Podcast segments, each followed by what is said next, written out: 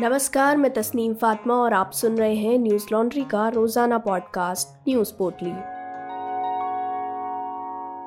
आज है तेरह जनवरी, दिन गुरुवार।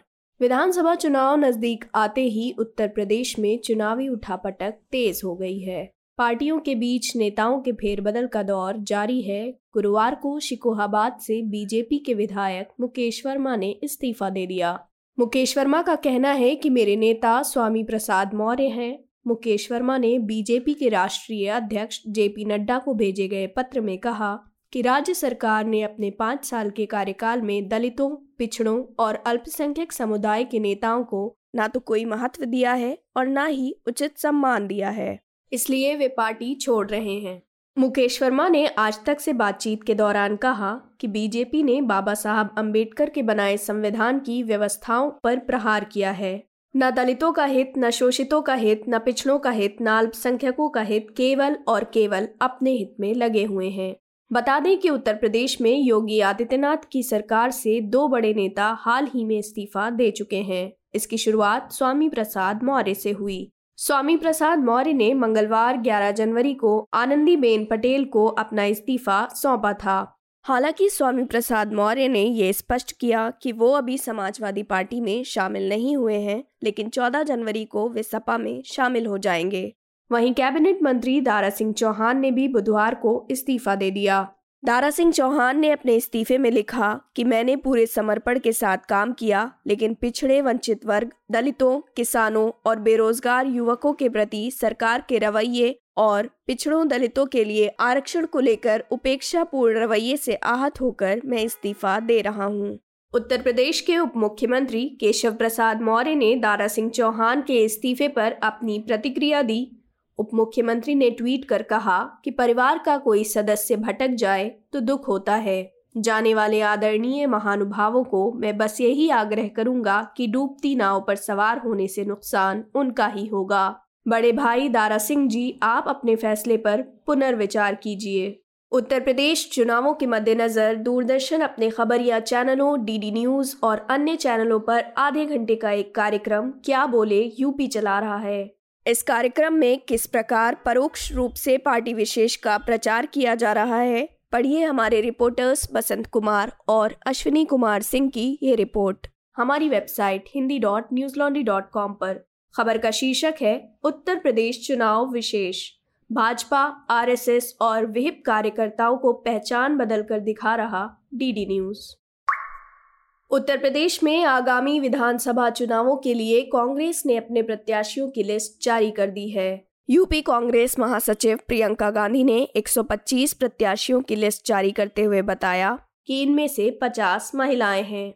प्रियंका गांधी ने गुरुवार को प्रेस कॉन्फ्रेंस कर इसकी जानकारी दी। प्रियंका गांधी ने प्रत्याशियों की लिस्ट जारी करते हुए कहा कि हमारी पहली सूची में 40 फ़ीसदी महिलाएँ और 40 फ़ीसदी युवा हैं। हमें आशा है कि इनके ज़रिए हम प्रदेश में एक नई तरह की राजनीति की पहल करेंगे। इनमें पत्रकार, अभिनेत्री और ऐसी संघर्षशील महिलाएँ हैं जिन्होंने बहुत अत्याचार झेला है। पार्टी की ओर से उन्नाव रेप पीड़िता की माँ आशा सिंह को भी टिकट दिया गया है।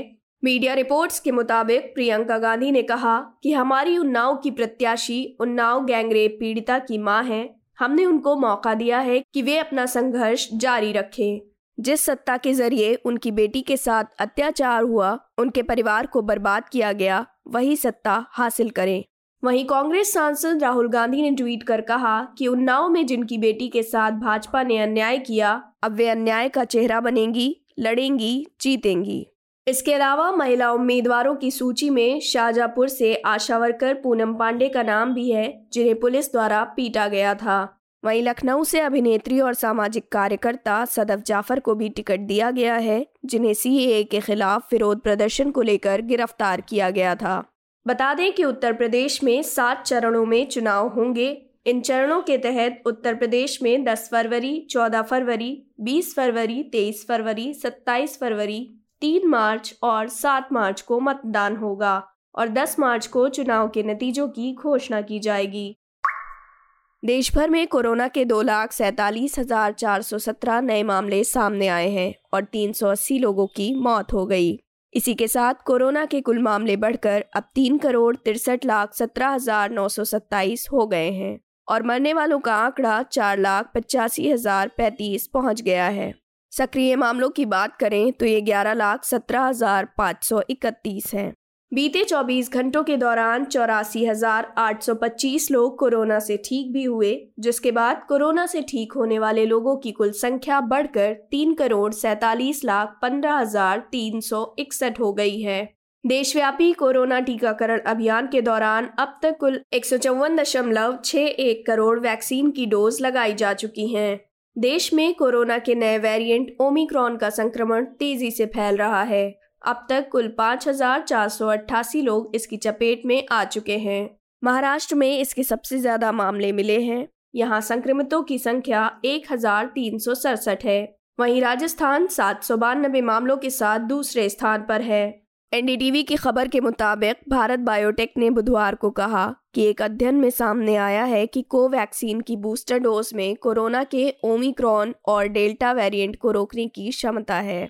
भारत बायोटेक ने अपने बयान में कहा कि एमोरी यूनिवर्सिटी में किए गए अध्ययन में ये पुष्टि हुई है कि जिन लोगों को कोवैक्सीन की बूस्टर डोज शुरुआती दो खुराक के छह महीने बाद ही दी गई, उनमें सार्स कोवी टू के अन्य वेरिएंट को रोकने में प्रभावी साबित हुई है।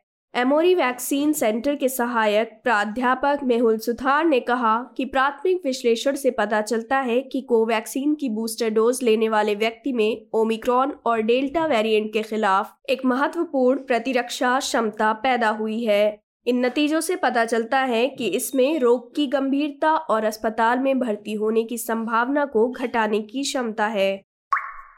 असम और मेघालय के बीच दशकों से चला आ रहा सीमा विवाद अब खत्म होता नज़र आ रहा है। दोनों राज्यों के मुख्यमंत्रियों के बीच आपस में सहमति बन गई है।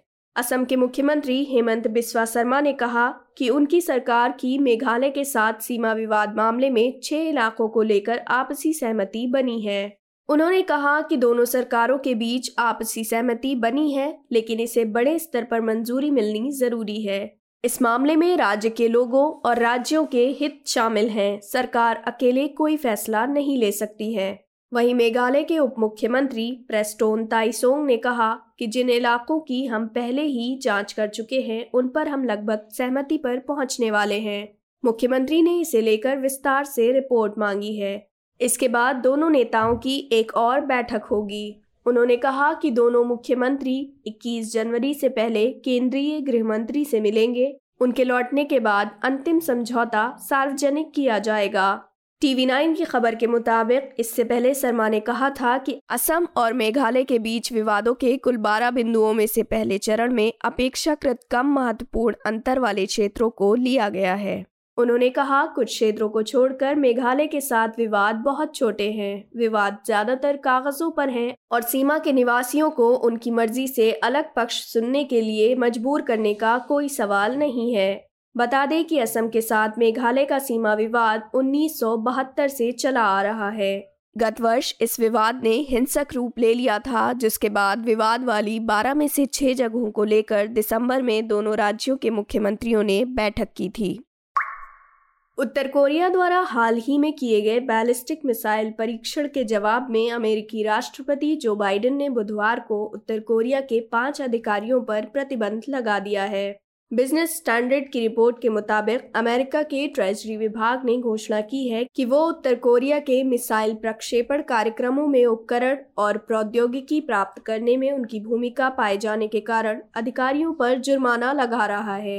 इसके अलावा विदेश विभाग ने उत्तर कोरिया के अस्थिरता फैलाने वाले हथियारों को व्यापक समर्थन देने के लिए उत्तर कोरियाई रूसी नागरिक और एक रूसी कंपनी के ऊपर प्रतिबंध लगाने का आदेश दिया है। बता दें कि ट्रेजरी द्वारा लक्षित पाँच उत्तर कोरियाई लोगों में से एक रूस में रहता है, जबकि चार अन्य चीन में हैं। इन सभी पर उत्तर कोरिया की दूसरी प्राकृतिक विज्ञान अकादमी को धन, सामान और सेवाएँ प्रदान करने का आरोप है। इसके बारे में ट्रेजरी का कहना है कि ये देश के सैन्य रक्षा कार्यक्रमों में मुख्य रूप से शामिल हैं। एक रिपोर्ट के मुताबिक, उत्तर कोरिया ने कहा कि मंगलवार को किम जोंग उनके हाइपरसोनिक मिसाइल के सफल परीक्षण का निरीक्षण करने के कुछ ही घंटों बाद ये कदम उठाया गया है। बता दें कि ये उत्तर कोरिया द्वारा किया गया बैलिस्टिक मिसाइल का दूसरा परीक्षण था, जिसकी दक्षिण कोरिया, जापान और संयुक्त राज्य अमेरिका ने निंदा की थी। इससे पहले भी उत्तर कोरिया ने एक मिसाइल दागी थी। उस मिसाइल को हाइपरसोनिक मिसाइल बताया जा रहा था। ये घटना ऐसे समय में हुई जब हाल ही में छह देशों ने उत्तर कोरिया से कहा था कि वो अस्थिरता की कार्रवाई पर रोक लगाए। न्यूज़ लॉन्ड्री सौ प्रतिशत विज्ञापन मुक्त प्लेटफॉर्म है, जिसका मतलब है हम किसी भी सरकार या कॉरपोरेट से विज्ञापन नहीं लेते। हम आपके समर्थन से चलते हैं। हम ऐसे ही स्वतंत्र होकर काम कर सके, इसके लिए न्यूज़ लॉन्ड्री को सपोर्ट करते रहिए। न्यूज़ लॉन्ड्री को सहयोग देने के लिए Hindi dot news laundry dot com पर जाएँ और सब्सक्राइब करें और गर्व से कहें, मेरे खर्च पर आज़ाद हैं खबरें। इसी के साथ आज की न्यूज़ पोर्टली में बस इतना ही। नमस्कार। न्यूज़ लॉन्ड्री के सभी पॉडकास्ट ट्विटर आईटीज और दूसरे पॉडकास्ट प्लेटफॉर्म पे उपलब्ध हैं। खबरों को विज्ञापन के दबाव से आज़ाद रखें। न्यूज़ लॉन्ड्री को सब्सक्राइब करें।